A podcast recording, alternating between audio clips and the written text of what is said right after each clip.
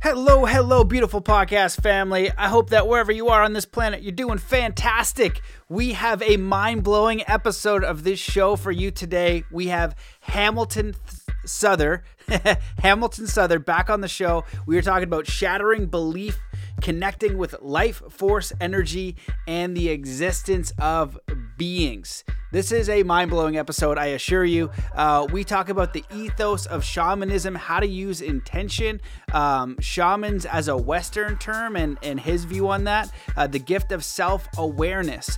And then we get into witnessing millions of different beings, dwarf spirits, uh, the spirit of Mapacho, an amazing story that he has about basically being lost in the Amazon, like and having these beings help him. It's it's like I said, it's mind blowing. Uh, we talk about how to work with plants, how to heal from um, a negative psychedelic experience, if you do experiment with psychedelics, what you can do to um, heal from that experience. You know, Hamilton Souther has been a shaman for a long time. He's, uh, you know, a master shaman at the Blue Morpho retreats, had some incredible apprenticeship with shamans in Peru, and just is really an interesting, extraordinary uh, human being that has been doing some fascinating work for a long time and has even more unbelievable stories. So I know that you're going to enjoy this episode, and if you do, please share it uh, as far as wide as you can. Um, support the show by becoming a patron. Go to patreon.com forward slash Matt Belair. Thank you to all my patrons. It really does help. Consider joining the Academy. You can find a link at mattbelair.com to join the Academy with exclusive content and training and all that kind of stuff.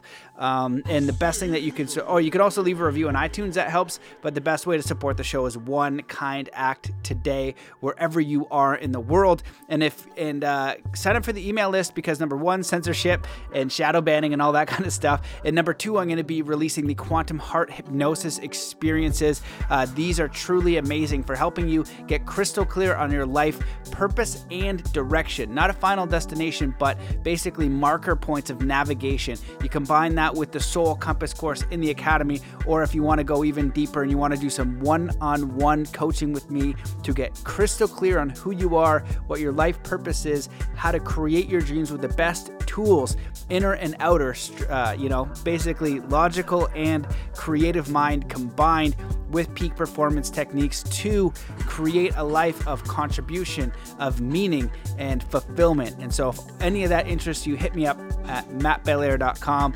or uh, mattbelair.com forward slash coaching. So that's it. Uh, the best way, again, to support the show is doing one kind act in your community. Uh, pick up a piece of trash, say a kind word, be forgiving, be tolerant, do whatever you got to do. And uh, yeah, let's. Uh, we're an interesting time, so let's do this as a community. Let's be the example that we want to be in the world. And I think that we're good with that. So let's get into today's episode. Wherever you are in the world, just stop what you're doing. Take in a deep breath in through your nose Hold that breath and let it out slowly, filling every cell, muscle, and fiber of your being with peace, joy, contentment, enthusiasm, inspiration, and ready to take on this amazing episode with Hamilton Souther. Hello, and welcome to the Mastermind, Body, and Spirit Show. I'm your host, Matt Belair. Today's guest is CEO, Master Shaman, and founder of Blue Morpho Retreats co founder of One Energy Global and Source Independent Entertainment. He is a visionary leader, speaker, author, and renowned master shaman. He is an international leader of Amazonian sustainability and conservation. Welcome back to the show, Hamilton Souther. Thank you, Matt. It's a pleasure to be here. Uh, thank you for, for having me on your show. It's incredible. Absolutely, man. Well, it's uh, it was. I remember our last podcast, and it was fantastic. You got to dive really deep. You're a very fascinating person. Uh, a lot of people are, are aware of you, and they hold you in high regard. So um, I certainly do as well. So it's great to have you on the show. Um, I guess let's start a little bit with with your background, and then maybe you can fill us in with what's going on um, where you are, because um, I've been doing a lot of shows trying to keep up to date with the coronavirus stuff. And um, you know a lot of it's turned out to not be as as bad as what's been projected. Um, you know with the death rates and following that really closely but your experience is, is exactly um, maybe what could have been. You experienced a uh, you know a very challenging time. So i'm curious if you can just kind of fill us in a little bit Sure. In terms of my background, uh, I moved into the Peruvian Amazon in my early 20s after I graduated from college studying uh, physical and cultural anthropology and was super interested in the Amazon, Amazonian medicinal plants and Amazonian shamanism. And I ended up having an opportunity to uh, apprentice and study under incredible shamans. And we opened up Blue Morpho Center in early 2000s. And we were some of the first people to really bring Amazonian plant medicine to, uh, you know, the forefront of spiritual exploration and personal discovery. It was a wild journey, amazing, incredible journey, uh, developing Blue Morpho over the years. And it really centered from my early 20s into my early 40s, the majority of my life here in the Amazon. And uh, it's been, you know, an incredible time to uh, be a part of this transformation of this part of the world. And also see everything that's going on down here. And to your point about coronavirus, uh, it's been one of the places hit hardest in the world. And we have lived through really the uh, what you know, people described of as the doomsday scenario with it. And it was unbelievably intense. Uh, the city shut down for a series of months and really since March. So March through uh, really last month, it was unbelievably intense, uh, really under police control and military control, trying to maintain stability.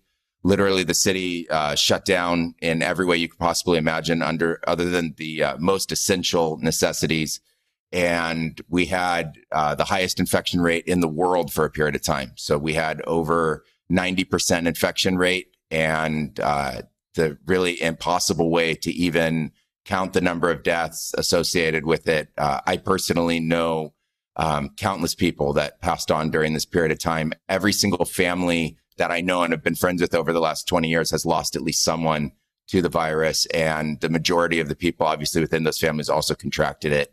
So we've gotten to see uh, people that have, you know, almost no symptoms all the way to the people that have died through this experience. And um, it's like uh, living through, I don't know, the, the apocalypse. It's like a, a mini apocalypse, you know, the, just the, the intensity of, uh, the transformation from literally one week to the next. Life for 19 years here just disappeared. What was the the flow and the growth of the city just gone. And then all of a sudden uh, it was this you know new existence living with coronavirus and uh, the intensity associated with it all the way to the point of hospitals collapsing from the number of people and just the inability to be able to treat everybody to the people deciding to treat themselves inside their own homes and utilizing natural medicines as a way to try to uh, confront the illness and then uh, i mean there was even starvation within the city, which is unbelievable. People who literally just ran out of the ability to survive. And then, uh, all of these like, uh, micro humanitarian movements from the people for the people that just came out, uh, which was incredibly heartwarming to see the, the people really try to support each other to get through this and come together as a society is, uh, sort of what's happened. And just in the last month, the newest reports are that we're one of the first cities in the world to now have zero cases of coronavirus. Uh, like the first wave has run its course. And the big question is, how long will that last? And uh, is there a second wave coming? Wow, man. Well, first of all, that's that's awful to hear. It sounds in- incredibly challenging experience. You know, um, and you know, talking to some of my Native American friends, I guess they were experiencing the coronavirus worse um, than the general population. As well, uh, Andreas Kalcker, who was on the show, and he was talking about how he, he was having amazing success with chlorine dioxide in South America, and he said they were experiencing you know uh, a much rougher time with the virus so they wanted to get it out there and a lot of doctors i guess he has 10,000 doctors underneath him so hopefully that will be accessible if indeed that's going to happen um, what are the treatments that work because he was saying some of them was up to 100% success, even if, unless they were, he, he said, really, really at the end. Um, other than that, they was able to, uh, they were able to have a full recovery. So apparently there's 10,000 doctors underneath them. So hopefully if, if something does happen, again, we can be better prepared. But it's interesting because I haven't heard one of those stories yet. You know, it's usually been something on the other side where they're inflated or there's something screwy with going on with the testing or um, something shady going on. But yeah, even now talking to Joe Martino, and he's interviewed um, one of these um, doctors from China saying that they were talking about engineering the virus, that she was actually one of those people on the team. So it's a very challenging time. You know, there's so much information out there. There's so much uh, trauma and harm in various different ways. We're very polarized right now, and your what your work is is really healing people. It's you know inviting people down to the Amazon to have these transform transformational experiences. So, how has your work changed, and and what is the um, I guess the message or the feeling from the the shamans or the indigenous people down there? Well, I'll answer that kind of in reverse. The the shamans have been seeing this kind of uh, apocalyptic scenario coming for hundreds of years and have been talking about it. And you know the the general, I think, sort of ethos of shamanism across the world is live in balance with nature and live in harmony with the the totality of of sort of the overall forces. And there's this you know polarity of forces and this idea to try to be more or less in balance with those forces. Obviously there's certain kinds of shamanism that fall into sort of the darker sides and others that are more about the medicine and the lighter sides. And obviously that is its own concept of balance as well. But the general theory is as a society at large you have to live within the parameters of the you know the balance of of the great forces. And i think in the modern world and scientific world that could just be seen as earth and nature itself. And you know the earth has been evolving and ultimately evolved humans. And humans now have lived this great mythological journey of the mind for you know the last couple hundred thousand years at least. And along the way the shamans have been saying hey uh, massive societies out there you have to pay attention to nature or this is going to come. And i think that you know, most of them were pretty prepared for something like this to happen. It's been within their mythology uh, for quite some time. So I think that, you know, in our case, we've been kind of watching uh, society not pay attention to really some core you know figures there's some some core statistics that you would just look at to just kind of gauge the direction that it's going whether that be you know just the the health of the overall planet you know the different aspects of climate change et cetera I mean, there's just so many different ones that you could ultimately look at. Things were looking great out of, greatly out of balance. And then, you know, so for this to come is just a, a I don't know, it's a, it's a reminder and it's also a confirmation of what the seers have been seeing for hundreds of years. So we kind of looked at it and treated it that way. And we were always preparing for something like this because of that. So in our ceremonial experiences and our visionary experiences, we never treated uh, modern society as being very stable. We always considered it to be, you know, something that's really quite amazing, but also incredibly uh, unstable and, and topsy turvy. And, you know, throughout my own studies of history, it seems like war has really been the giant thread through through history. Yeah, I know there's obviously an unbelievable uh, series of times of peace and unbelievable times of beauty throughout that, but the main push and force has always been this idea of dominance and supremacy throughout the world. And so it seems like that this is just another expression ultimately of that continued thread of, you know, an ever shifting concept of uh, conflict amongst humans and how that conflict ultimately expresses itself. Um, so, you know, that, that's kind of, I think the way that the shamans have been treating it. And so we've been, you know, just preparing and ready and in terms of our work, well, you know, March 16th, when Peru declared a national state of emergency, Blue Morpho and the center that I started back in the early 2000s for the first time ever just stopped. It ended. That was it. There was literally no way to practice anymore. And so we quickly uh, got our entire company together to really start to follow what we thought of would be the you know strictest protocols to try to stay safe from COVID and from the, the spread of the disease, as we didn't know how lethal it would really be, because it was just unknowns at the beginning. You know, it was just all misinformation and unknowns, and so uh, we split into two groups to try to cover the different infrastructure that we have and work together as a group. And what we did, at, um, which I thought was really amazing was that we went back to the traditional medicine to stay healthy through the period of time of COVID. So the group that I led actually uh, continued the practices of all the shamanic medicines that we used as a preventive way, and then um, the visionary medicines as a way of a healing way to deal with the uncertainty and the traumas throughout the the period of time um, that we were all together during this this uh, you know kind of crazy disrupt. So I actually got to, for the first time, share with our workers a lot of the different practices that we would share with our groups that would come down for healing that had always been interested, but never themselves had had an opportunity or a reason to partake in this kind of medicine. And down here, it's not really considered something for exploration. It's considered something as a medicine. So there's the locals wait until there's a reason to, to participate.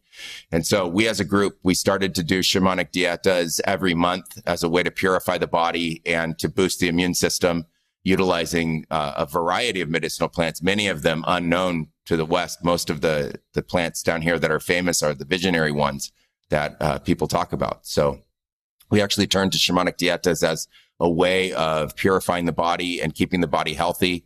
And uh, it's also an unbelievably stabilizing experience. So uh, you find courage and strength through the process of the the dieta. And so we did that together as a group. And then in the case of real traumas and real losses, we would hold visionary ceremonies to deal with the trauma. And so we really turned to the indigenous medicine as a way to maintain uh, solidarity and strength through this time. Wow, thanks for that. Thanks for all that, man. I, you know, there's so many different directions and questions I I have for you, so I'm just going to kind of reel off a whole bunch of stuff that I've been thinking, and you can pick apart what you'd like to reply to. Sure. You know, ayahuasca ayahuasca is such a powerful experience. Um, you know over time i've i've seen the the good in it and how it's transformed people and i've seen the, the dark side where you know some some people and travelers or or shamans can abuse it or some people can go into it for the wrong reasons. Um, but for me it's been incredibly powerful and impactful and that's mostly what i experience when people have done it with respect and and all of that kind of thing. Um, so for me, when when I have those experiences, or even if I'm lucky enough to have one in meditation, the place that you go to is beyond words, and it's like infinite love, and, and somehow everything is okay. You know that art, that piece of art behind you, I completely understand it, and uh, you know it's uh it's this most magical, safe place, but it can also be terrifying as well. But you've been to that space more often than most people that I know. When I come back from it, it's like I always I always like kind of hear like the sound in my ear like it's going home. Like I hear like home home home like this a little bit of thing. And the shamans and the work that they do is so incredibly powerful. It's like the fact that they're able to navigate this space and be standing it's like to me it's more impressive than being like the heavyweight uh, champion of the world UFC fighter. It's like the fact that you're standing up right now and you can navigate uh. is beyond me. Like this is I don't know what you're doing but I I'll take all the help you can give me. So you know and looking at what's going on here, there's really challenging times, really challenging polarization. There's loss, there's intense fear. And ideally, the message when I come back is one of hope and empowerment. But one of the questions that I struggle with being human is like, why the hell is there so much friggin' suffering? Why is there so much suffering? Why is there so much evil? Um, you know, why are all these challenging things out there? And and some of the teachings will say come back to yourself like everything you know you're creating everything essentially from your consciousness like a hologram. So i always think well why would i create all this suffering? They say sometimes it's like a video game or something like that. And so i'm just yammering but the basic question i want to throw at you is you know how is that kind of experience or medicine empowered you to navigate such a challenging time as you've gone through and what you're witnessing in the communities you're around well, I'll start with the idea of just being able to walk around within the space. Uh, that was my biggest thing too when I first started. You know, I couldn't believe it. I I got called to uh, this kind of medicine form it, through the first ceremony that I did in 2002, uh, 2001, 2002, and I was so overwhelmed by the experience. I couldn't believe that anybody could actually get to the place where you could stand up and or walk and or even just be okay. It was so, so throttling. It was so intense. So I completely understand. And, um, ultimately little by little, you, you learn how to maintain your center from your consciousness, not so much from the reflection of everything that's going on around you. And you realize that you're in a space where I think most people find their their center typically from a, a perspective of the three dimensional space. And you know the drawing that's behind me is really uh, it's a tapestry of of the multidimensional space that you typically see in these kinds of ceremonies. And so it becomes 3D itself, and then it becomes super multi D, and you're in it, and you're you're just you know you're surrounded in it, you're made of it, you're you're kind of in through and all around it. And you end up becoming comfortable in that very much like the way I think an astronaut would become comfortable with being in zero gravity. And it just takes time and practice. So, you know, once you're, you're a couple hundred ceremonies in to training, you kind of get the hang of it. And, uh, you know, most people just in their life don't get to have that, you know, that kind of experience. So it just takes a long time and it takes a, a practice of dietas and it takes a practice of ceremony to be able to get there. And so that ultimately is, is how you, you figure out how to navigate it and you navigate it through intention. And that's a kind of mindset that we're not really taught. It's, we use intention in the West, uh, to guide ourselves to certain decisions. And then after that, we're kind of on autopilot. Like you, you decide you're going to drive somewhere and then you just drive there, you know, but the shaman gets around through intention the whole time, holding that intention. So through ceremony, you learn how to hold intention uh, literally the the entirety of the ceremony itself, and that's how you navigate. So it's not just the decision to like get in the car and go somewhere, but you're literally driving yourself to that place the whole time, and you're aware of that. And when you have a, a room of people that you're working with, you're doing that uh, same job for literally everybody at the same time. So you're collectively guiding and directing through intention, and you use supernatural forces to be able to do that which the shamans call spirits. And I like to think of more as supernatural forces just because uh, spirits seem to confuse a lot of people what you're talking about, just because of, uh, I think, a whole lot of different mythology around it. But these forces are there, and you ultimately call upon those forces and wield those forces to, uh, you know, be able to guide the ceremony and guide the, the experience that people are having. If you're a healing shaman, you do that for the purposes of healing people. And um, the way you would do that it depends on the illness that the person's suffering. So psychological illnesses get treated different than physical illnesses. And ultimately it's through the journey, um, that the person takes and the visions that they have, how the, the healing unfolds or takes place. Like you say, there's this, this coming home and then this coming home back to yourself that, that kind of takes place. So, uh, I think that's the first part, first way I'd unpick that. The, uh, the impact, uh, the impact's total, you know, when you when you embrace these kinds of practices they become you and they teach you a series of skills and understandings about life that you just uh, you you become. And so you live it as part of you. You understand the good with the bad. You understand the light with the dark. You understand ultimately the nature and the origin of your own consciousness. And the beauty of these kinds of practices, very different to a lot of other uh, mythologies out there, is that they really shatter belief instead of creating belief, and that can uh, be positive and it can also be negative because people at the same time are very fast to recreate belief. So it's really easy in these ceremonies to delude yourself, have these big aha moments, and then decide that that's ultimately now the way things are and kind of, you know, put it in that big brackets and, and just sum that up. But ultimately, if you allow yourself to keep exploring, you'll find that the beliefs that you have, uh, ultimately fall apart. And many of the things that you mentioned are beliefs along the way that I've confronted, like the holograph or the mirror or the, the, you know, I'm creating all of this. And ultimately, I came to realize that we are the creators of all of this and that the way that you described the the nature of the mirror of consciousness is true, but it's true for all of us at the same time. And the nature of evil I've found to be the nature of our own mythology. And it's our own unwillingness to collectively to deal with fundamental facts or fundamental truths just about what we are. And we have yet to out evolve them. And so sadly, collectively within our mythology, the power of darkness and the power of negativity is so much faster to destruction than the power of love and the power of healing and the power of growth. And I can see that in almost anything that is part of uh, just the modern world. So think about how long it takes to build a building compared to demolish it. Think how long it takes to create a human being and have it grow up to become an elder versus its life being uh, taken by a disease or by an accident. It takes seconds for something to die. They can uh, you know, takes hundreds of years to grow a hectare of forest uh, to its its real primary state, and it can be taken down with bulldozers and chainsaws in minutes. Fire can destroy something immediately, and it's been a paradox of life that I've you know struggled with, but also have tried to understand that for some reason Earth itself has the capacity to continue life, but destroy huge aspects of it at any given time, uh, much faster than it seems to grow it. So Earth uh, is is its own, you know we are of the Earth life force, and Earth as a life force has this ability to uh, spawn itself and also destroy itself simultaneously.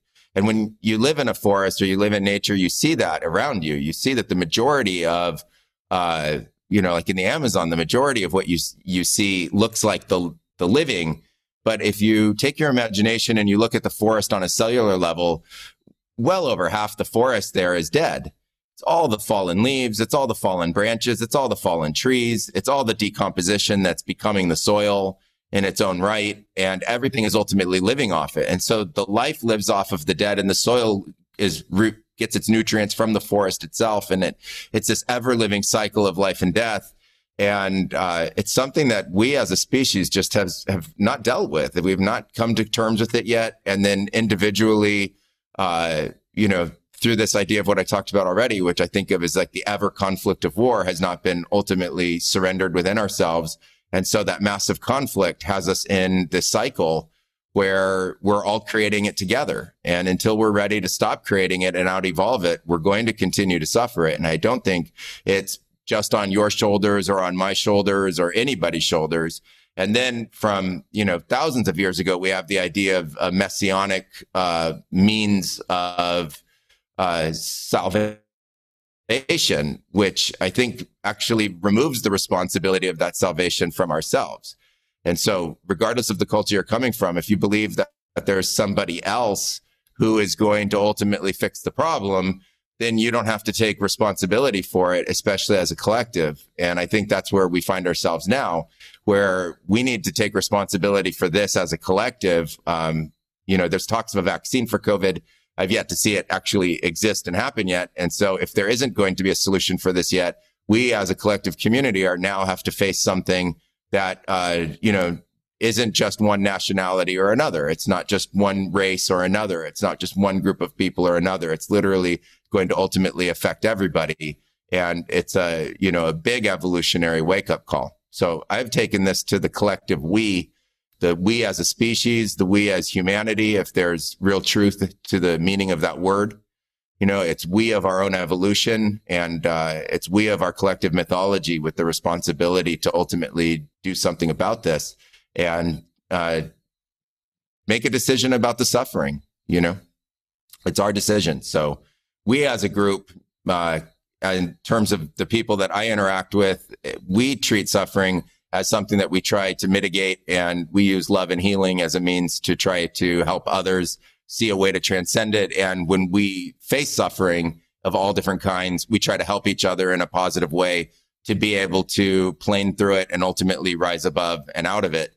And, uh, you know, that seems to be a continual process because there just seems to be so much pain and trauma and difficulty that we are collectively as humanity creating for ourselves.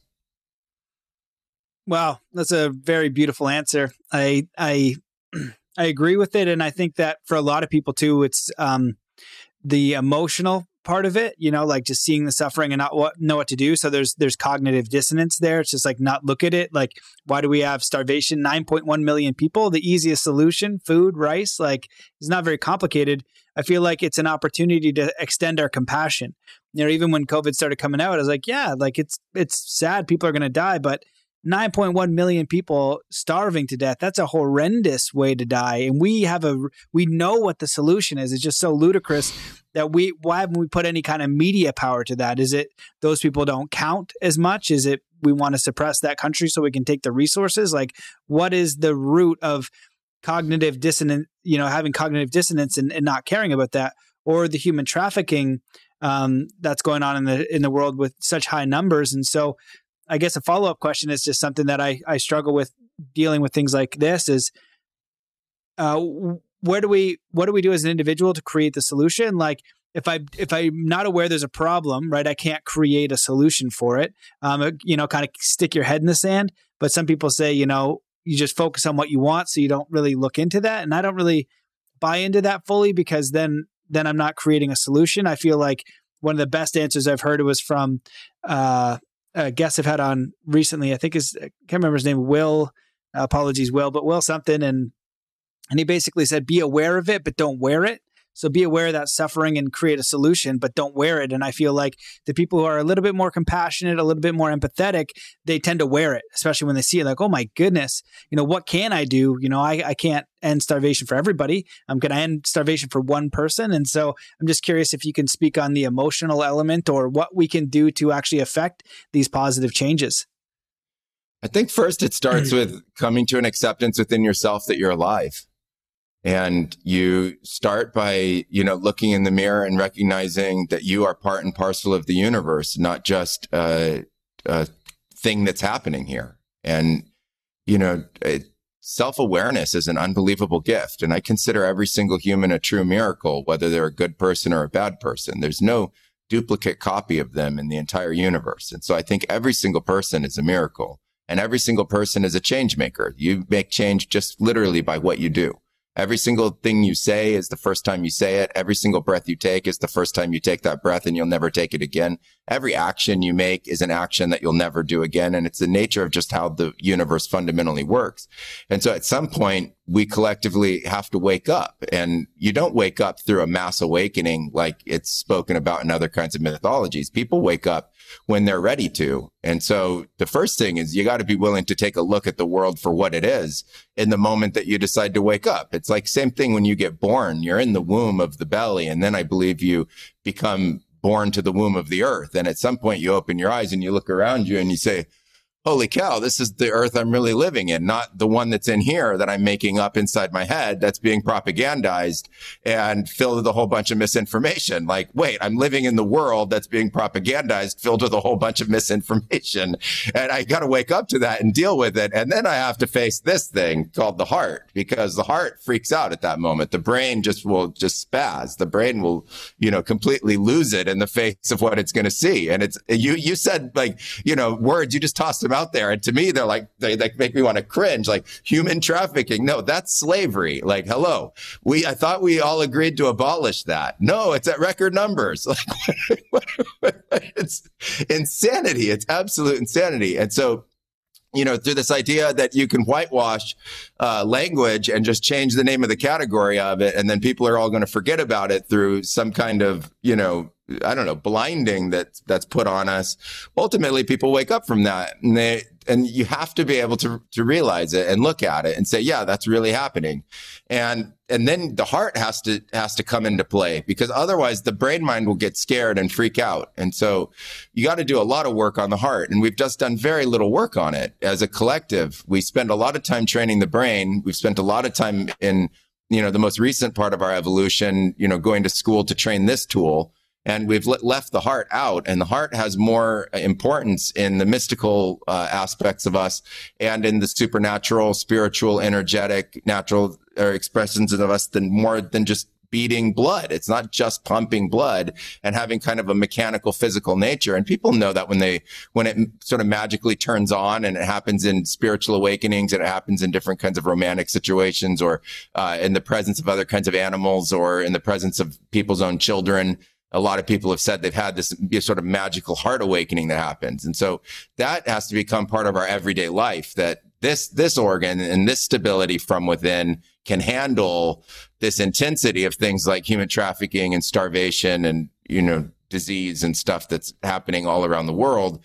And then what change do we make? Well, I think you start to make the change with intention.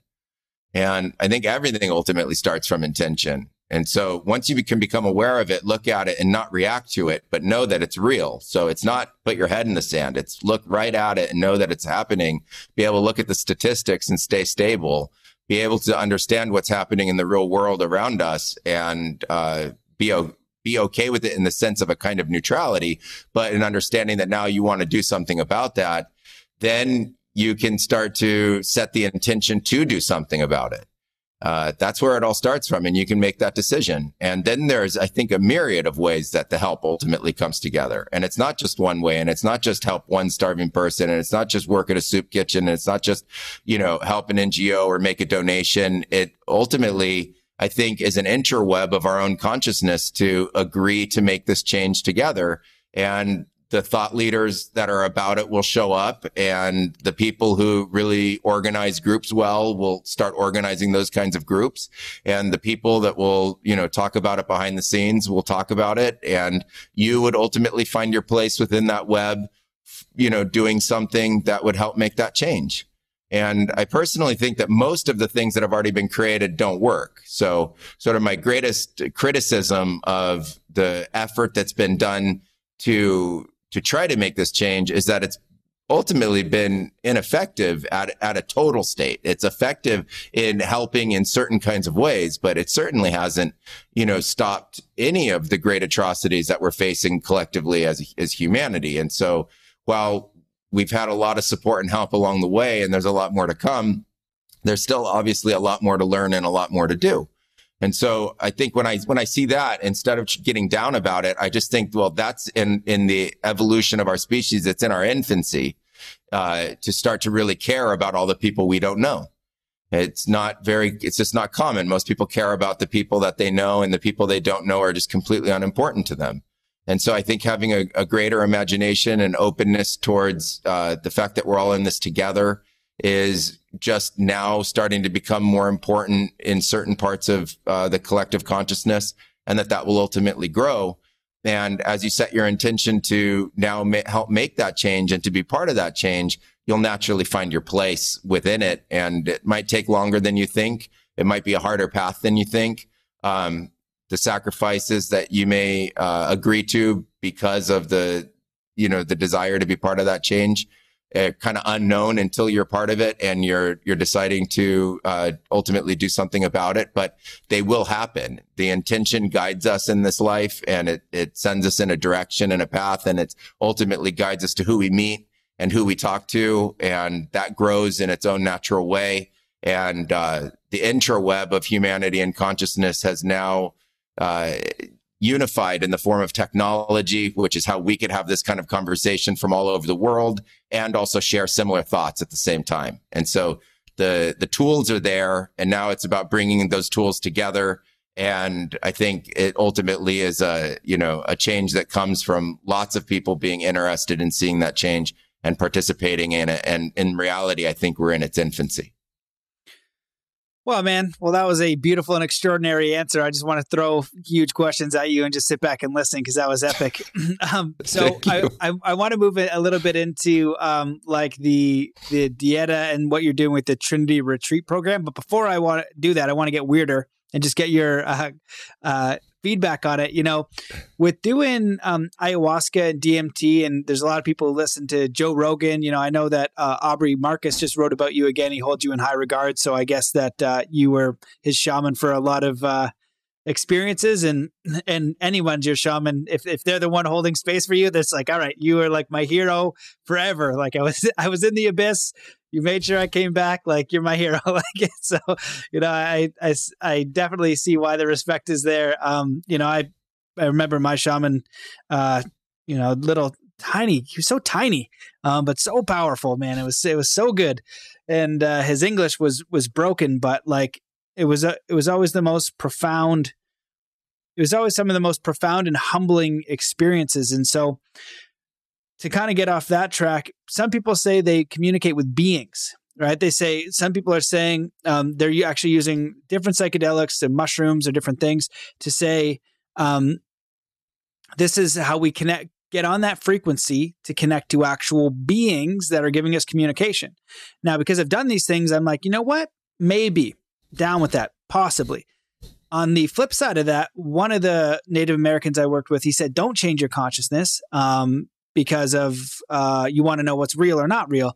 And I thought, "Oh, maybe it could be like maybe that could be negative." And I was like, "Well, it depends. It could open stuff up, right? Because you're in a whole new portal of a different space you don't understand.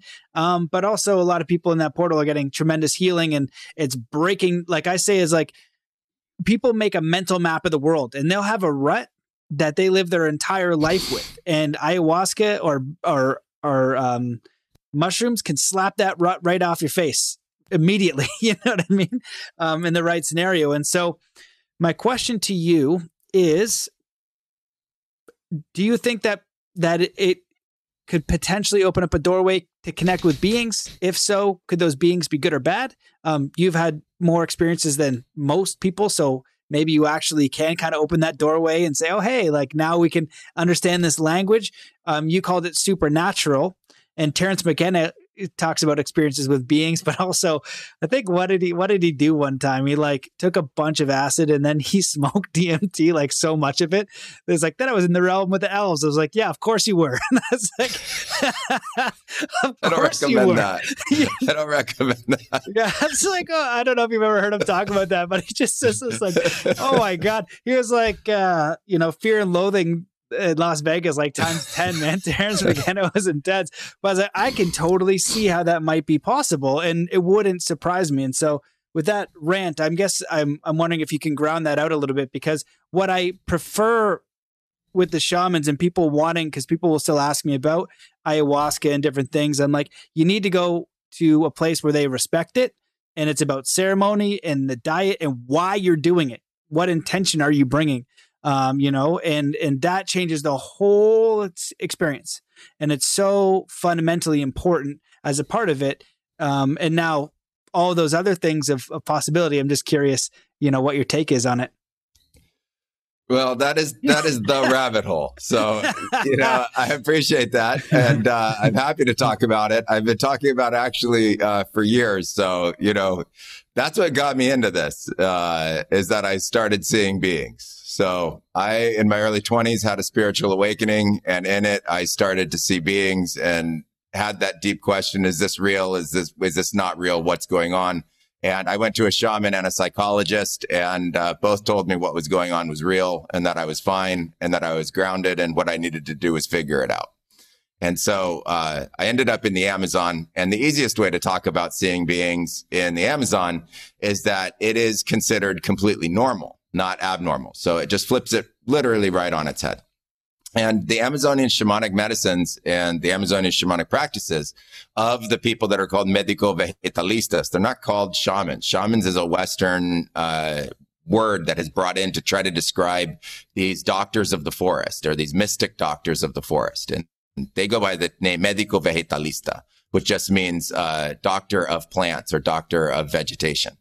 And they have a very clear mythology and belief about the nature of how their medicine works.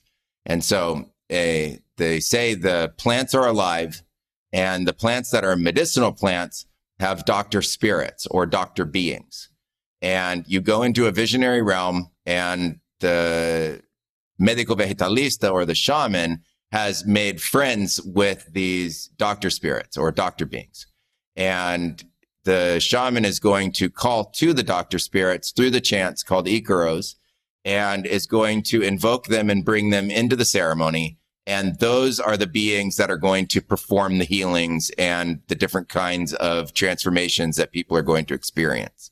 And so they have literally uh, zero separation in the idea of the beings from the plants themselves and the plants themselves having an anthropomorphized expression of that being. So meaning the the beings can represent themselves in geometric colors and patterns and they can represent themselves in completely human form or humanoid form or animal form depending on the nature of the uh, plant itself and they are common they are understood in a, a pantheon of uh, entities, just like your polytheistic religions, like Hinduism has a pantheon of deities that are known about, or your ancient Greek religions have a pantheon of deities or demigods that are believed in. These quote unquote beings or spirits of the forest um, of these medicinal plants are all uh, cataloged.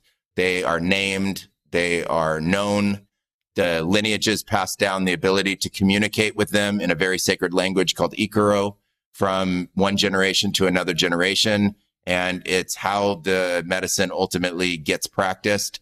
And like I said, it is considered um, 100% completely, totally normal and part of the mystery and the mysticism of the Amazon itself.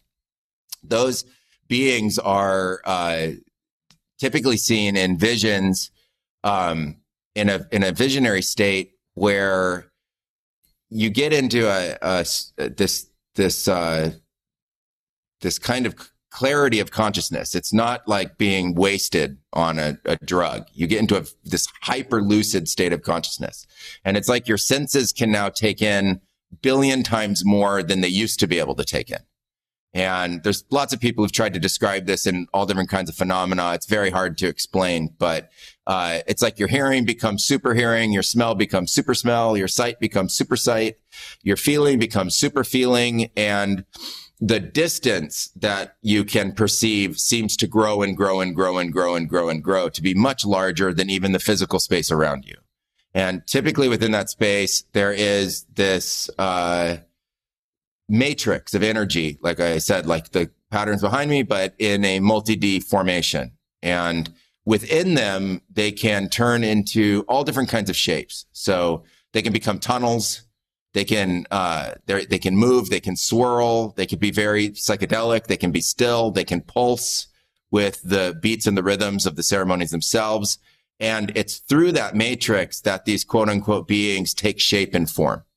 And so you can see it like uh, there's geometry there, and then all of a sudden the geometry looks like a person, and then the person starts to take a greater amount of shape, and then all of a sudden it's like the person's talking to you, but the person doesn't have to speak to you verbally. it's like the person can communicate literally within your mind, and the the hardest part to differentiate in that moment is is that being separate from me or is that being actually a part of me and I think at that state of consciousness, when you're that open in your consciousness, it's like Venn diagrams. It's like overlaps. It's not like there's you and there's me and there's two minds, but it's like there's one mind where within you, there is the center of your mind. And within me, there's the center of my mind and they're kind of overlapped. And in that overlap is where these entities or beings are are are hanging out. They're part of the collective consciousness.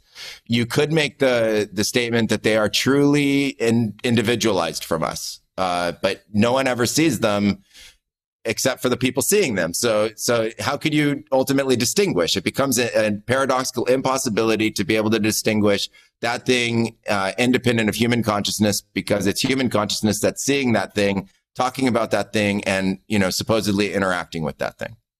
Now, in my own experience, uh, I've seen now literally, oh, gosh, I, it, it's hard to explain the, the numbers, but let's say uh, just to approximate millions of different kinds. So literally millions of different classifications of them.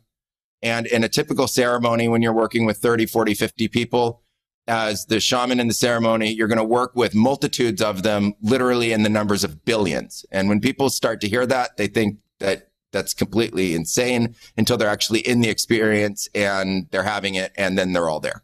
And, um, not only are they literally considered part of the medicine and the practice, they're also considered to have hierarchical powers of control over um, other versions of those spirits. They're called head medicine spirits. They're also given names. They're called Sincha runas and Ayarunas. And those spirits have the ability to manage a whole bunch of these other kinds of beings. So you could call on in the ceremony a Sincha runa or an Ayaruna of uh, head medicine spirit of a certain kind of tree, like Anakaspi, which is the name of a tree, or Shiwawaku, which is the name of a tree. And then you could have now the multitudes, literally hundreds of thousands of that kind of spirit, just like there's millions and millions of that tree growing in the forest, ultimately show up to come to the ceremony and people will literally see them in ceremony together. The next day they'll talk about them. They'll describe them. They'll paint them. They will draw them and they will have not come from any kind of mythology that they have experienced on their own. So, uh, they literally be, will be something unlike anything that they've ever seen before. So the first time they ever had an interaction with this kind of shape of this kind of quote unquote being was in a visionary space. So it's not that their mind's making it up coming from, you know, some ancient text that they looked at or some visionary art that they saw or something like that. It literally is first contact in the visionary realm and now bringing that from the visionary realm into the physical space and creating an effigy or a kind of artwork or something to depict or describe or creating words and story to try to depict and describe those kinds of beings. So uh, that is I mean, that's the, the biggest question that you asked. It, you know, you could talk about this literally probably for a hundred hours and, and keep picking it apart. Uh, I think if you, if you trip out way too hard, you know, which I don't ever recommend, and I don't recommend the hero dose. I don't recommend doing that in those ways. There, there are very few people who are very, uh, who are capable of that and can stay sane and okay through those kinds of experiences. And because they're capable of that, uh, very much like anyone else who has kind of a, a, super capacity, it's very easy to recommend that to somebody else because to you, it's just normal. You just like, oh yeah, try that thing. It worked for me. But most people do not have the ability to keep their psyche together through those kinds of experiences. And so, um, you know, the sort of Terence McKenna expression of going to the point where you see the elves or you see the gnomes, uh, et cetera, uh, is very real. Um, I've seen many different beings that look like that, and I actually have some really interesting stories about those kinds of beings. Uh, we actually had one uh, come home with us once after a, a, an experience and decide to hide things all around our house, which is a pretty interesting story. Um, until we took it back to its home and learned that it's never a good idea to bring one of those things back into suburbia.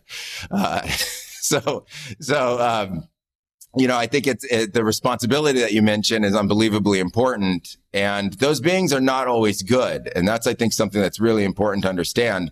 The people who train in these kinds of visionary arts um, learn how to pick apart that it's kind of visionary soup, this, this intramix of a lot of different visions and a lot of different things like beings. And they learn to, uh, have the good ones there to help you and the bad ones there to get them out or to keep them away from the ceremony. And the people who are not proficient enough, who are wielding this, or people who do this on their own, who get caught up in those kinds of beings, can often have a really bad experience and then a very lingering bad experience after it and not understand why. And, um, you know, I understand that it is not part of the popular culture to uh, really talk about these these beings, but I think it's really important because they are part and parcel of psychedelic experiences. Lots and lots of people have talked about them.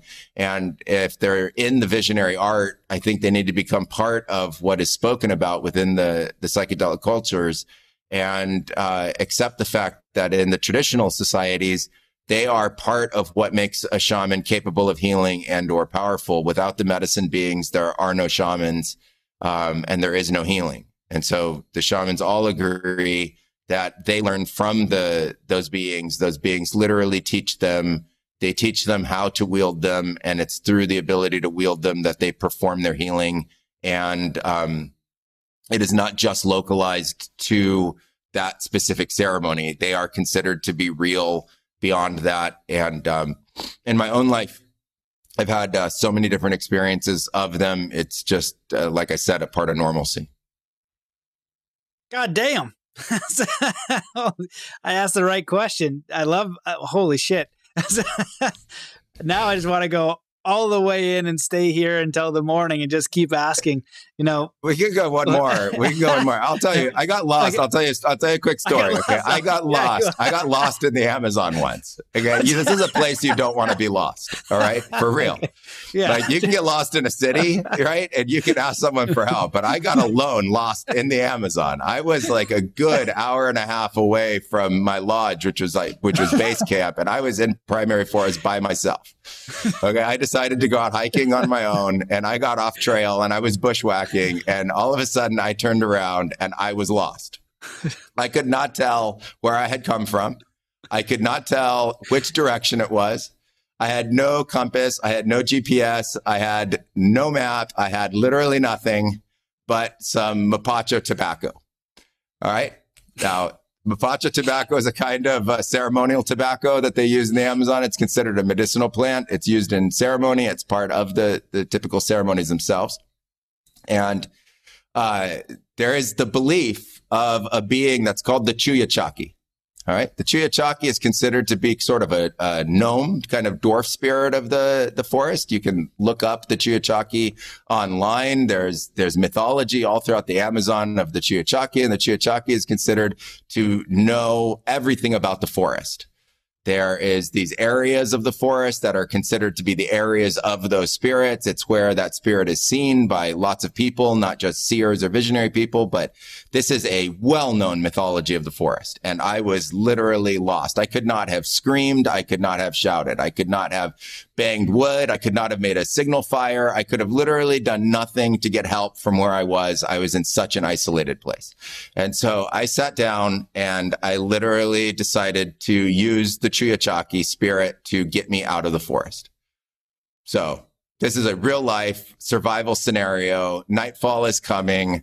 This is, you know, life and death danger in the forest. And so I know from the mythology that the Chuyachaki likes the tobacco. So I take out one of the Mapacho tobaccos for him or it. So, I mean, I don't know the gender of it. It doesn't really have a gender, but so I say, okay, this is for you. And I put it down on the ground as an offering and I light one for myself. And I say, I'm going to sit here and smoke this until you tell me where to go. so about halfway through smoking this mapacho, I hear clearly ringing in my head, loud, but in my head, not like a voice from outside my head, ringing in my head. Go to the right. That's all I hear from where I'm sitting. Go to the right. So I know you can walk in a circle and not know it. So I mark that tree with a machete. Yeah, so I have a machete and I mark the tree and I start going. And I go about uh, 10, 15 minutes and I come to one of those areas that's considered one of those areas of the Chuyachaki spirit in the forest. This is an area of the forest I'd never been in before had no idea that it was there. I was not on, like I said, there was no trail. I was literally going just through the forest, cutting my way with a machete through it. I sit down, I notch another tree there to make sure it's not the same place that I started. And I get told, keep going, but now go a little bit to the left, but keep going kind of straight and now a little bit to the left. I walk about another 10, 15 minutes and I come to another place of this forest, what's called the area of the Chuyachaki. And you can tell because of a certain kind of plant that lives there this process went on for four times over about 45 minutes. And uh, I, I kept following exactly what I had been hearing, right? Same voice, same uh, voice that I had heard in the ceremonies when the shamans would call this kind of spirit to the ceremony. And I had, you know, made friends with the spirit. So I'm, I'm trusting this, but I'm also completely scared off my face that I'm just lost in the forest. And, you know, this is this is literally life and death. It is literally a very dangerous place. And so I, I continue to follow the Chuyachaki voice. And uh, after the fourth time, I see the, I go to the forest of the Chuyachaki, never the same one twice. I come broadside into a trail. And it was the first time in 45 minutes I had seen a trail and it was definitely a human trail. This was, uh, you know, less than a meter wide, but definitely a well trodden human trail. And the, the, the joy that went through me, the elation that hit at that moment blew out the connection that I had. And I didn't even think, am I supposed to go left or am I supposed to go right onto this trail? And so I just walked left. And I am not kidding. I hear ringing out louder in the angriest voice you can imagine hey, dumbass, it's the other direction. Literally, literally. So I stop and I turn around. literally, I'm not kidding. I can't believe it, right? I'm called literally a dumbass. I stop. I turn around. I walk down that path. It takes me 10 minutes and I come to a fork in the road to a trail that I knew. And I literally from that point walked straight back to my camp. And I got there right before nightfall. And one of those beings called the Chuyachaki walked me right out of the forest. No kidding. Happened. True story. Uh, it was in my first year in the Amazon. And after that, I had no doubts about this whatsoever. The most amazing thing about the forest story, though, is that I went to the locals and I told them, and they know that part of the forest. You know, they've lived out there for generations. They know that part of the forest. And they told me that in their understanding of that part of the forest, there's only one of the areas where there is that area of the forest called the chakra of the Chuyachaki. There's only one area, and I saw four. So I have no way to know uh, whether they were or they were not. I have no way to know whether I was in a visionary trance, but I did mark each one so that I would know that I was not in the same place. And I did make sure that rationally I was in a new place each time. And I did follow literally directly that voice that was clear and only that voice that was telling me exactly where to go. And it walked me without failure right out of the forest and back to my lodge. Wow, bro. Well, that is an astonishing story. And I can relate to it because I've had um, experiences where it's life or death. Now, I didn't have a being walk me out, but the presence and the awareness you feel when you're like, oh shit, I am going to die. If this does not go correctly, I am in a seriously bad situation. And you have to focus all your energy on trusting something. It, it, you know what I mean? If you're religious, if you believe in God, you're calling it God, Buddha, you know, your aunt, whoever, because you're like, this is serious business. So we need to uh, update the education for the Boy Scouts and the Girl Guides. Like you don't even need your navigation or compass. Give you a couple uh, Mapacho cigarettes. You sit down, light these up. Doesn't matter where you are. You're totally fine. You get yourself works hundred percent of the time. You just gotta you just gotta wait. Be perfect. That's funny. Life and death definitely will make you invoke. It will make yeah. you start invoking for sure. Yeah, and you know, I think I think that's one of the things um, you know, psychedelic medicine can bring or that seriousness to life, right? You talked a little bit earlier about um, you know, like being alive, like recognizing that you're alive. I feel like many people are alive but they're not fully living. They're not really engaging. You know, I'm actually uh, coaching somebody right now, a super talented musician, a young DJ, really smart. Um, you know, DJ people think about like uh, I don't know, like maybe my maybe it's my own mentality of like the DJs like going around. But this kid is like he's different. He loves music. He's a producer. He's educated. Um, and so he's he's like selling me the last little bit about uh how he's going to go to do more tech. He learned about computers. Now he's going to do a little bit more tech so he can get more money. So then he can go back to music. And for like two months, I've been basically like, and I'm not going to tell him what to do. I'm just giving him exercises to reflect and whatever. And recently, sadly, one of his friends has died. And we were talking today, and he's like, Yeah, man, I realize like, you know, I got to engage in, you know, what I'm passionate about and, you know, really design it. And that requires some faith, right? To design what you're uniquely here to do, to be fully alive, to pursue that, you need to kind of call out to the universe right? You need to call him like, please, please show me a way to do this podcast. You know, please show me a way to be able to travel to Egypt because I need to go to Egypt with these people. And this trip is 12,000 bucks. And I am a broke snowboard bum. And I have a podcast and it's basically volunteer. I can't, I can't go. You got to show me a way. And it's incredible how, what do you want to call it? Like the Chuachaki fella or whatever it is. It's something that you're communicate, you're communing with something bigger than you right? And so I feel like that's such a a lost experience on the general population. We're such in um, ease and also following the path of like following the fish. Get what's safe. Um, just continue to follow the line. Don't really question. You know, just follow that protocol. And a lot of times people get sick or they have a midlife crisis.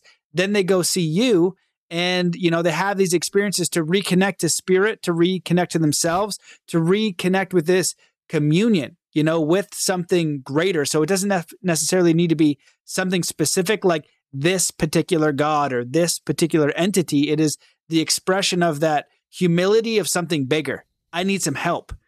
And um it seems to be in times of crisis people will go to that space but i feel like that space and that energy is always with us and it's always willing to engage and it's always willing to guide us. And I feel like living in that way, like making your life the prayer, is a much more empowering and beautiful place to live. Not a question. You want to comment? No, I mean, I, I, uh, I, I just like the idea of living within the prayer. That's just such a beautiful way of saying that, you know, just, uh, living, living the, living within the prayer, turning to that something greater is source. I mean, where do we come from? Ask the big questions. Where do we come from?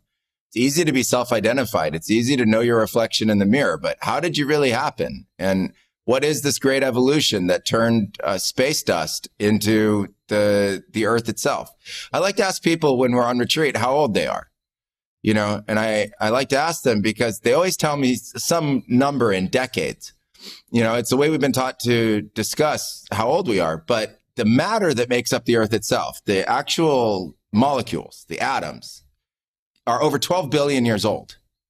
And so hmm. that's the same matter that makes up your body right now. So my body, your body, every listener's body is made up of matter that has been here, that has been part of the universe, part of this galaxy for over 12 billion years. It's source matter and it is, it's what we're actually made of. And so when we have that ability to turn to the universe and ask that big question, you know, what are we? Who are we? Where are we from? Why are we here? What are we doing? And reach out to it for help. The help is there. We're not separate from the rest of the universe. It's easy to think we are. And it simply by, by just looking at the distances between us and walls or, or us and another person. But the reality is we're part and parcel of not only the earth, but the earth and the galaxy and the, ga- the interweb of the totality of what this universe is. And so, you know, we've been taught to think about prayer and we've been taught to think about spirit in this perspective that it's something that I have to stop the rest of what I'm doing to engage in and be a part of. And I don't see it that way. I see it as, a, as an understanding of, a, of lifestyle. It's a certain way of approaching life itself. And when you ally yourself and align yourself with source and you ally yourself with great spirit or whatever you want to call it, I don't think the, the words matter at all. I think that's literally symbolic linguistics. It's sapiens making sounds to try to describe something that's beyond the explicable. It's however we all got here together in this uh, life in the first place. So whatever that is to you, it, regardless, we share the universe. The universe is for all. Here we are together, regardless of how many uh, planets there are, regardless of how big it is, regardless of, of how many light years people describe it in or how many years of age they describe it in. It, it created everything. And that's something that to me is a fundamental miracle. And so I just think that, that reaching out to that and being part of that and recognizing the source of that and connecting to the creation of that is, uh, it's innate. And when you do that, there is an untold benefit that I think every person that has reached out to in a real way, uh, for support and for help has received. And there are lots of different mythologies, religions, and spiritualities that have discussed how that's supposed to be done but ultimately they're all still talking about the same great phenomena. So they're all reaching out to the great phenomena of the, the creation of this universe in its own right. And I think people will fight and debate over the, the rationale behind that, but that that's missing the point. The point is that it's there for your uh, support and connection and help if you're willing to connect with it. And it's just waiting for you to connect. You're the, the great gatekeeper of the portal of that connection. And it can be just how you live. It doesn't have to be something else. And I think in a modern life that's so busy already with so many different tasks just to fulfill a day and comply with what's necessitated, when you can use practices that make that part of your daily life, it makes it just that much easier. And so, you know, ultimately that's what we try to share and what we teach is how to be able to make that connection to source and to spirit uh, something that's just part of daily life as the way that you approach the day instead of something that you have to stop your day to uh, to get in contact with. And the people that live in that way feel supported and feel connected by something greater than themselves. And the amount of fear and anxiety that they have is obviously a lot less because they feel a presence of something that is ultimately uh, greater and supportive and loving, kind, and helpful and makes those kinds of things, like you said, possible. Makes the, the podcast possible. It makes somebody fulfilling their dreams possible and helps give them guidance and direction. And it can be because of the mythology broken down into an individual creature or being or spirit, or because of a religion, it could take the shape of a Buddha, or because of uh, other beliefs, it could, you know, look like an angel. It, it's really irrelevant. I think. I think all of that's coming from the the great source of all that is universe and all that is consciousness. And being willing to turn to that is the the true humility and the opening of the heart and the connection that we're really striving for in the first place. So living that prayer i just think is a beautiful way of saying uh, you know something that i truly support. Amazing man. So beautifully and and eloquently put. So th- thanks. Um, as you were as you were chatting there um, I was just really enjoying the way that you're you're putting all that together and, and just to really understand it's a way of life and not you know something you schedule it in you know what i mean it's like where our day so many people's days is a task list right and then like okay well at six or in the morning is my meditation, which is good. You should meditate, right? Or well, you should you can meditate if you wish. It can be helpful. Uh, it's not the only way, but um, not these stages. Like it's just the way you live. You can bring that presence and power into everything, and that's a really huge distinction. It's a it's uh it's very transformative if you kind of get that point. So yeah, I 100% agree, and I love the way that you phrased it. You know, I want to touch on you know what how you transitioned over there and, and talk a little bit about plants because when I've you know learned from the Native American elders and how they would um, talk about plants and, and plant healing and you know how they all their medicine came from plants because that makes sense. That's where medicine came from. Now, what we're experiencing in this world, which is very interesting, is um, you know, the COVID thing with the vaccines. I never looked into vaccines. Now I did. And there's like a lot of very negative stuff about it. Um, but we have plants that do miraculous healing. And people, you know, my cousin has been on this for a long time. You know, some of the stuff that she would go get at the health store, she can't get anymore. It's now um, labeled that you can't access it. My friend Dr. Bear Lando, who um, talked about germ theory and healed, he became well known for curing a lot of people of cancer. And he would never say that; they would just get better. He would never say that because he understood what would happen. He actually had a friend um, that lost his life because he kept there was two doctors, and he said, "Bear, we're curing people of cancer," and he's like, "Don't say that, don't say that." And he goes, "You know, one day that guy ended up not living anymore. Um, something terrible happened to him, and so." It's like a real thing.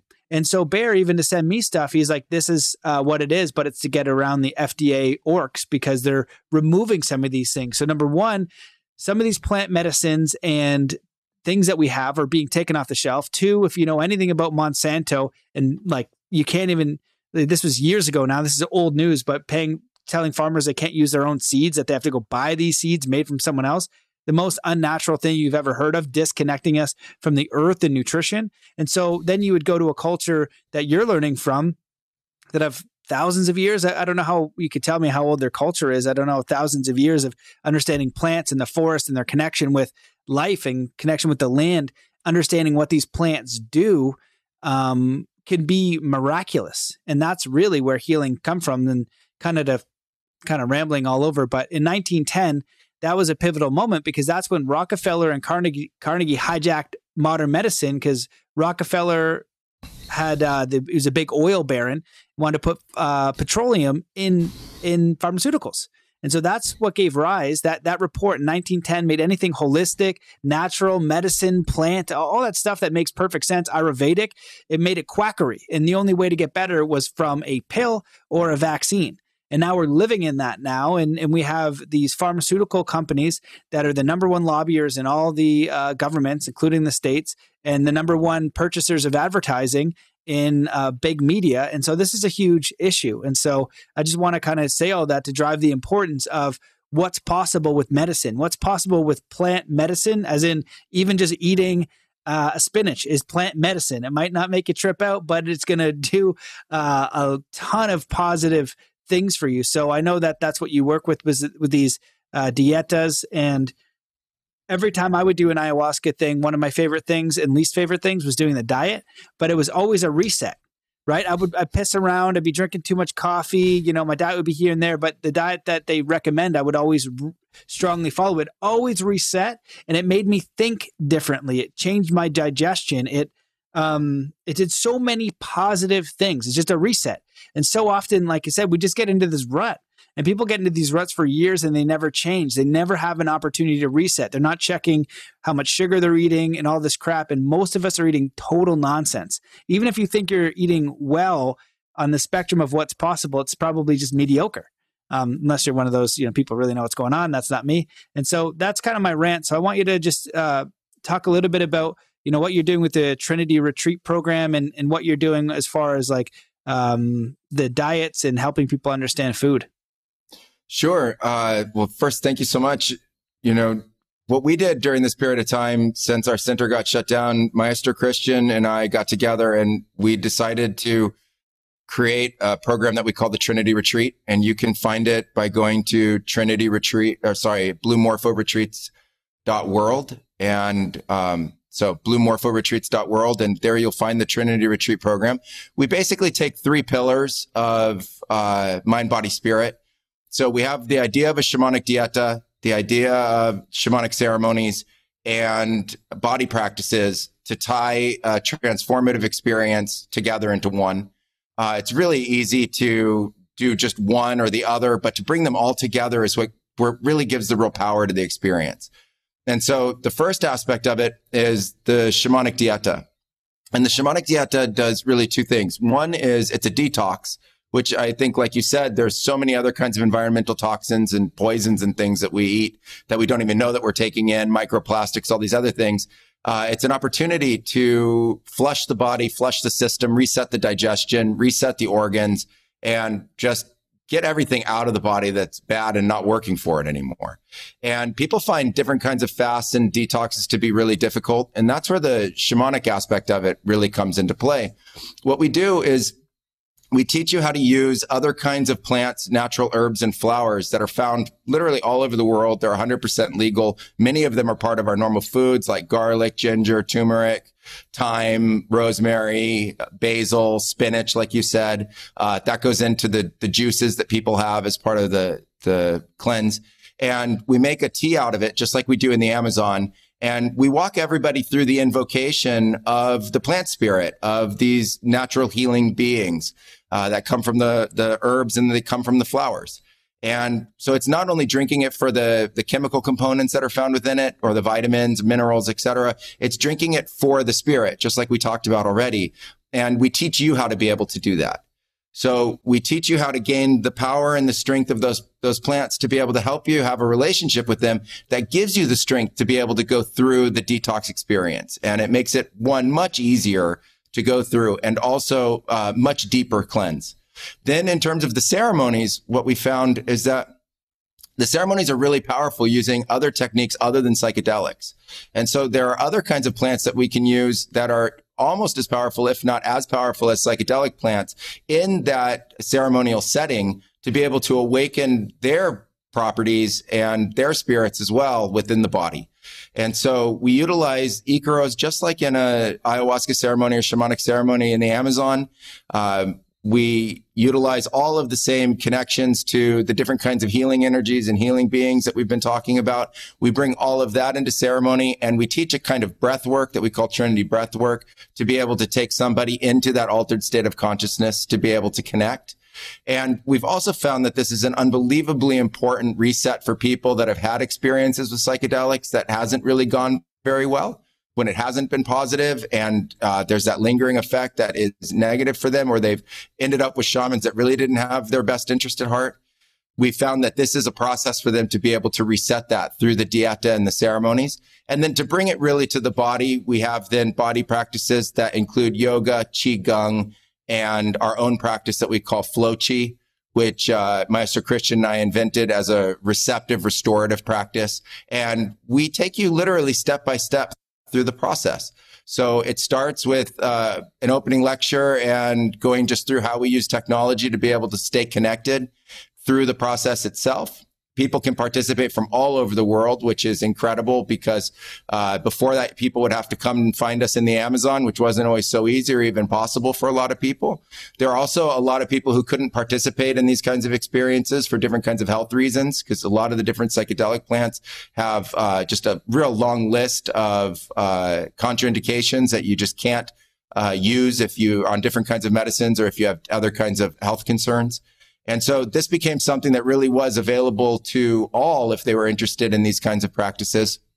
And so uh, we broadcast them. Uh, we've been broadcasting ceremonies and experimenting in the way of being able to utilize the internet as a means of doing these practices and communicating these practices now since 2014.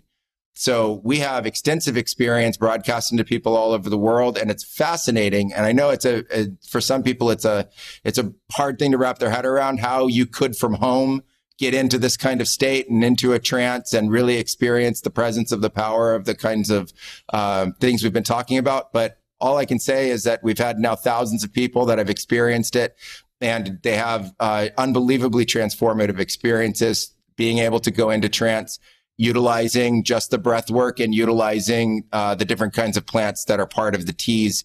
And then we teach you how to harness this life force that's innate and real and part of the plant itself to boost your immune system, to be able to try to use holistic medicine to treat other kinds of health concerns that you have and to be able to spiritually and energetically cleanse. It's a reset. It's a, it's a total mind, body, spirit uh, cleanse and it's a reawakening for you and something that we found to be unbelievably powerful. It happened because of this huge disrupt that we went through in terms of our own center, but the beauty of it is that it's going to be something that we continue to offer uh, well after whatever goes on in the transformations that are going to take place with uh, businesses like ours and COVID because uh, no one really knows whenever they'll start again. And, you know, so these online retreats is something that we're going to continue doing now into the future since we've had such an incredible response from people that have been on them. It's amazing to uh, to see and hear about transformations from all over the world happening at the same time. So the last retreat we did, we had people from over 15 countries participate in it which is uh, you know incredible in its own right, and it's also amazing to be able to share this wisdom from the Amazon. Like you said, it's it is thousands and thousands of years. No one knows exactly how long, but it is at least five to ten thousand years, and if not longer, of unbroken lineages and traditions, understanding the way plants have medicinal and curative properties. And so we walk you step by step through that experience. It doesn't matter how much of a beginner or how much of an expert you are. We go into it together and it's an opportunity and a community of people that are like-minded, that are filled with heart and love and positivity to get through this idea of isolation and separation to an interconnectedness, both of consciousness and mind, and to share that in an opportunity to promote our natural health and the well-being of our mind, body, and spirit and to boost the immune system. Amazing, man. That sounds wonderful. Sounds like yeah, sounds really cool. And you know, it's interesting because there's so much out there on diets, health, green juice, vegans, cleanses, you name it, right? But immediately when you talk about the plants and what you're doing, it just sounds like a whole level deeper. You know what I mean? And it sounds uh, more grounded and more appealing to me anyway. But uh, you know, it's just kind of my my way of thinking. I like to go grassroots, and it seems like it's just a deeper understanding of plants and what's ca- what you're capable of with a community that's like not looking for the fad. You know, I guess that's the big distinction, right? There's all like these the green juices, which they may as well they might be excellent. I don't know. I'm not knocking them. Just what I'm saying is like it's like oh, it's like they hype it up and they've got the slogan. You know, I got your 12 superfoods in there and it's all going to be good. Um, maybe it might be so, but this seems just so much deeper, so much more grounded, and I feel like more empowering. So sounds sounds amazing to me.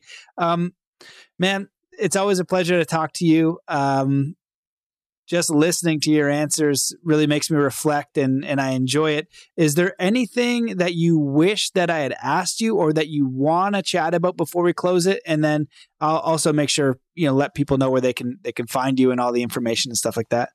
Sure. Uh, I think the other thing I would just like to talk about is the, the fact that, you know, psychedelic experiences and the positive aspects of them have been spoken about a ton around the world during uh, really the last 10 years, there's been a huge explosion of interest in those kinds of experiences. And um, kind of like talking about the beings, there's also taboo about talking about the difficulties that people have had. And there are unbelievable miraculous stories out there of people that have obviously uh, seen the brighter side of that. And there's also a lot of people that have had experiences that, um, you know, have been really difficult and traumatic in their own right. And I just want to let you know that there is a way to get past that and there is a way to heal that. And um, what we do with the Trinity retreats is a means to be able to help you get past that. And it doesn't require psychedelics. When somebody has those kinds of experiences in the Amazon and they need to be healed, they get healed first through that idea of dieta. And it's something that's part of thousands of years of tradition as the way to reset after these kinds of experiences if they haven't gone well for you. And so I just want you to know that there's support and help out there for you. And it's okay uh, if the experiences weren't 100% positive or if it seems like there's some kind of lingering negative effect because you can reset from that and you can heal from that and you can move on from it. And uh, like I said, that's something that we do and that we focus on as a way of uh, helping people. And so, you know, if you've had that experience, please check us out so that you can get the help that you need. And we would love to be able to be there for you. That's amazing, man. Well, that's that's incredibly rare. I've I've heard of those experiences before. Um, obviously, going to Burning Man a few times. There's a lot of psychedelics in that realm, and, and maybe not in the most ceremonial capacity. That's for sure. And and to have people who understand that and can provide a solution for it, I think is is massive because you know, I've heard a lot of those stories and I don't know how to heck to help them. You know, it's like that's that's beyond mine. I was like, you shouldn't. You know, same with ayahuasca. Someone was asking me like, oh, where should I go? I was like, all I know is you need to get a fantastic shaman. You need to get the best shaman. Do not piss around with you know a weekend person. It is not you know, and you better be serious and you better not be doing this for some sort of carnival ride because you want to see something cool because that is probably not going to be what's going to happen to you. So, uh, you know, if you go in like that. So, yeah, that's that's incredibly important work and I'm very glad that you're out there to provide that kind of a service and just a quick side note if people are listening to this, they should just check it out on YouTube because if you stare at your face long enough with that art behind you, you turn into like some sort of like purple angel wings with like some sort of thing. Cause that the crazy psychedelic art, you know, those like, uh, yeah, those images you stare at for too long, it's too trippy. I start to trip out just listening talking to you. So it's kind of a fun experience. You know, you can add that to the, to the experience if you're listening to the show. Um, but man, this has been this has been great. I appreciate you and your work. Uh, I, I hope that things work out over there. Um, you know, if there's anything I can do to help, like I guess uh, um, Andreas Kalcker's got some great you know stuff with the chlorine dioxide. There's ten thousand uh, doctors underneath them. Um, I know that they're they're um, preventing hydroxychloroquine, which also had really great results for healing. And part of the potentially negative thing was that you have to lift, lift the Emergencies Act if there's potential solutions. But hydroxychloroquine and chlorine dioxide from Andreas Kalcker have verified cases of having really um, fantastic results for healing. And so, if that is indeed true, we need more doctors to be aware of that to be able to, to uh, prescribe it. Because I actually um, just had a friend say that her her sister was a nurse they forced her to wear a mask for three months, and her sister said she was starting to feel sick. And I looked into the masks, and a lot of them are made in China, dipped with ethylene oxide, and which is a chemical. Right, obviously stupid, and so in small small amounts, totally fine. But if you're wearing a mask 12 hours a day with a little bit of ethylene oxide, you're going to get poisoning. And the what happened to her sister is like it follows what happened if you look at ethylene oxide poisoning, and um, she ended up dying. And so we need Wow. You know, it's, it's, scary times all over, you know, and, and, we really need to be able to empower ourselves to make our own health choices. Um, um, and we need good people with solutions to access them. And so she said uh, she couldn't get hydroxychloroquine to her sister because they wouldn't allow it. And so I'm just uh, we're in some interesting times, but it's good to know that there's wow. great people like you out there. Um, it's transformative times, right? We have an opportunity to help, to get out of our own way, to look for solutions and, and be a part of that solution. Um, you know, and and it's a great opportunity for all of us, and hopefully for humanity to transform and extend their compassion to all suffering that that we can see. And how do we transform ourselves? so that we can make that impact. So we can maybe make that little bit of a solution in our community. You know, if at least we can't help, don't harm, you know? Um, so, you know, as far as our vocation and our livelihood, that's something I, think even just very important there. If we all got very clear on what our vocation is, who we are, um, how we'd like to give back, how we'd like to live our lives, how we could support all of all of this other stuff would would uh, kind of go away. So, or, or at least be diminished greatly. So, my friend, I'm just rambling on again, but uh, thank you so much. Uh, where can, where do people find your stuff? Did you say your website? Yeah, uh, come to bluemorphoretreats.world and uh, you can see everything that's going on with the Trinity retreats and our different programs there. We also have an unbelievable ton of free material there, uh, as well as we have the Trinity Scholarship Program and we created a scholarship program during this time so that literally we would not turn anybody away. So you can come and participate in a Trinity retreat with us. Uh, regardless of your financial situation. We have people that are helping support. So if you can help support others, please do. And other people are receiving from that and we're changing lives. And so bluemorphoretreats.world and, uh, everyone is welcome. Literally everyone. We're growing a community of people that are taking the power back of our own healing. And it's all based in positivity and the power of the plants and the love that we have for each other and the universe. And, uh, like you said, turning to that great creation and great spirit as a means of life direction and support. So if that sounds good, please come and join us. And it's always a pleasure. Thanks so much, Matt. Yeah, fantastic, brother Hamilton. You're you're a gem, my friend. It's always a pleasure to talk to you, and we'll have to get you back on like on a weekly show to just talk about the uh, the beings and what they're saying and what their names are. Maybe maybe somebody's got to categorize them, and, and maybe they want you know to be out there, and they can just talk about like their race and what they're doing and how we communicate. So you know we're gonna need a host for that. I'm super down. So let me know, man. But uh, always Absolutely. a pleasure yeah, yeah. and, and, next time, anytime you want, I'm happy to. I'm happy to be on your show and chat. And if you want to have one that goes deep into the the you know the essence of the shamanic practices, I'd be happy to talk all about that. It'd be a real pleasure. Done deal. Sounds good. Okay, brother. Have a great day. All right. Talk soon. Bye bye. See ya. Bye, guys. Peace there you have it, ladies and gentlemen. I warned you it was a mind blowing episode. Hamilton and I had a discussion after the podcast for probably 45 minutes that might have been even more mind blowing. He was telling me more stories, and you know, you're just looking at him, he's telling you the stories. I don't get any sense at all that he is lying to me whatsoever. Um, I have some mind blowing stories that make literally no sense, but I experienced them and it's, it's just what happened. And, you know, Hamilton obviously, you know, living in Peru, living a totally different life path than, than uh, people do living in the forest like you know, who knows what you would perceive and how you would connect, but uh, it really opens up the whole bag of worms on consciousness, possibility, beings, life. It's just, it's amazing. So, some of my favorite epi- uh, episodes are conversations like that. So, I hope that you enjoyed this episode. Please share it as far and as wide as you can. Uh, tag me, tag uh, Hamilton on, on Instagram, make clips, do whatever you can to get the show out because censorship is real, and I'm definitely in a battle right now with censorship and getting banned and deleted and moving my stuff to maybe an in-house thing and getting you guys to come over there. But I got to find some solutions. So um, thank you to my patrons, thank you to my supporters. If you're interested in, in you know going into the quantum heart hypnosis that's going to be coming out soon, the Soul Compass or one-on-one, check up uh, mattbelair.com. Make sure to sign up for the email list and uh, or hit me up at any time, matt at zenathlete.com. Would love to work with you to have you in the community, whether that's going through a program, doing a meditation, or one-on-one coaching.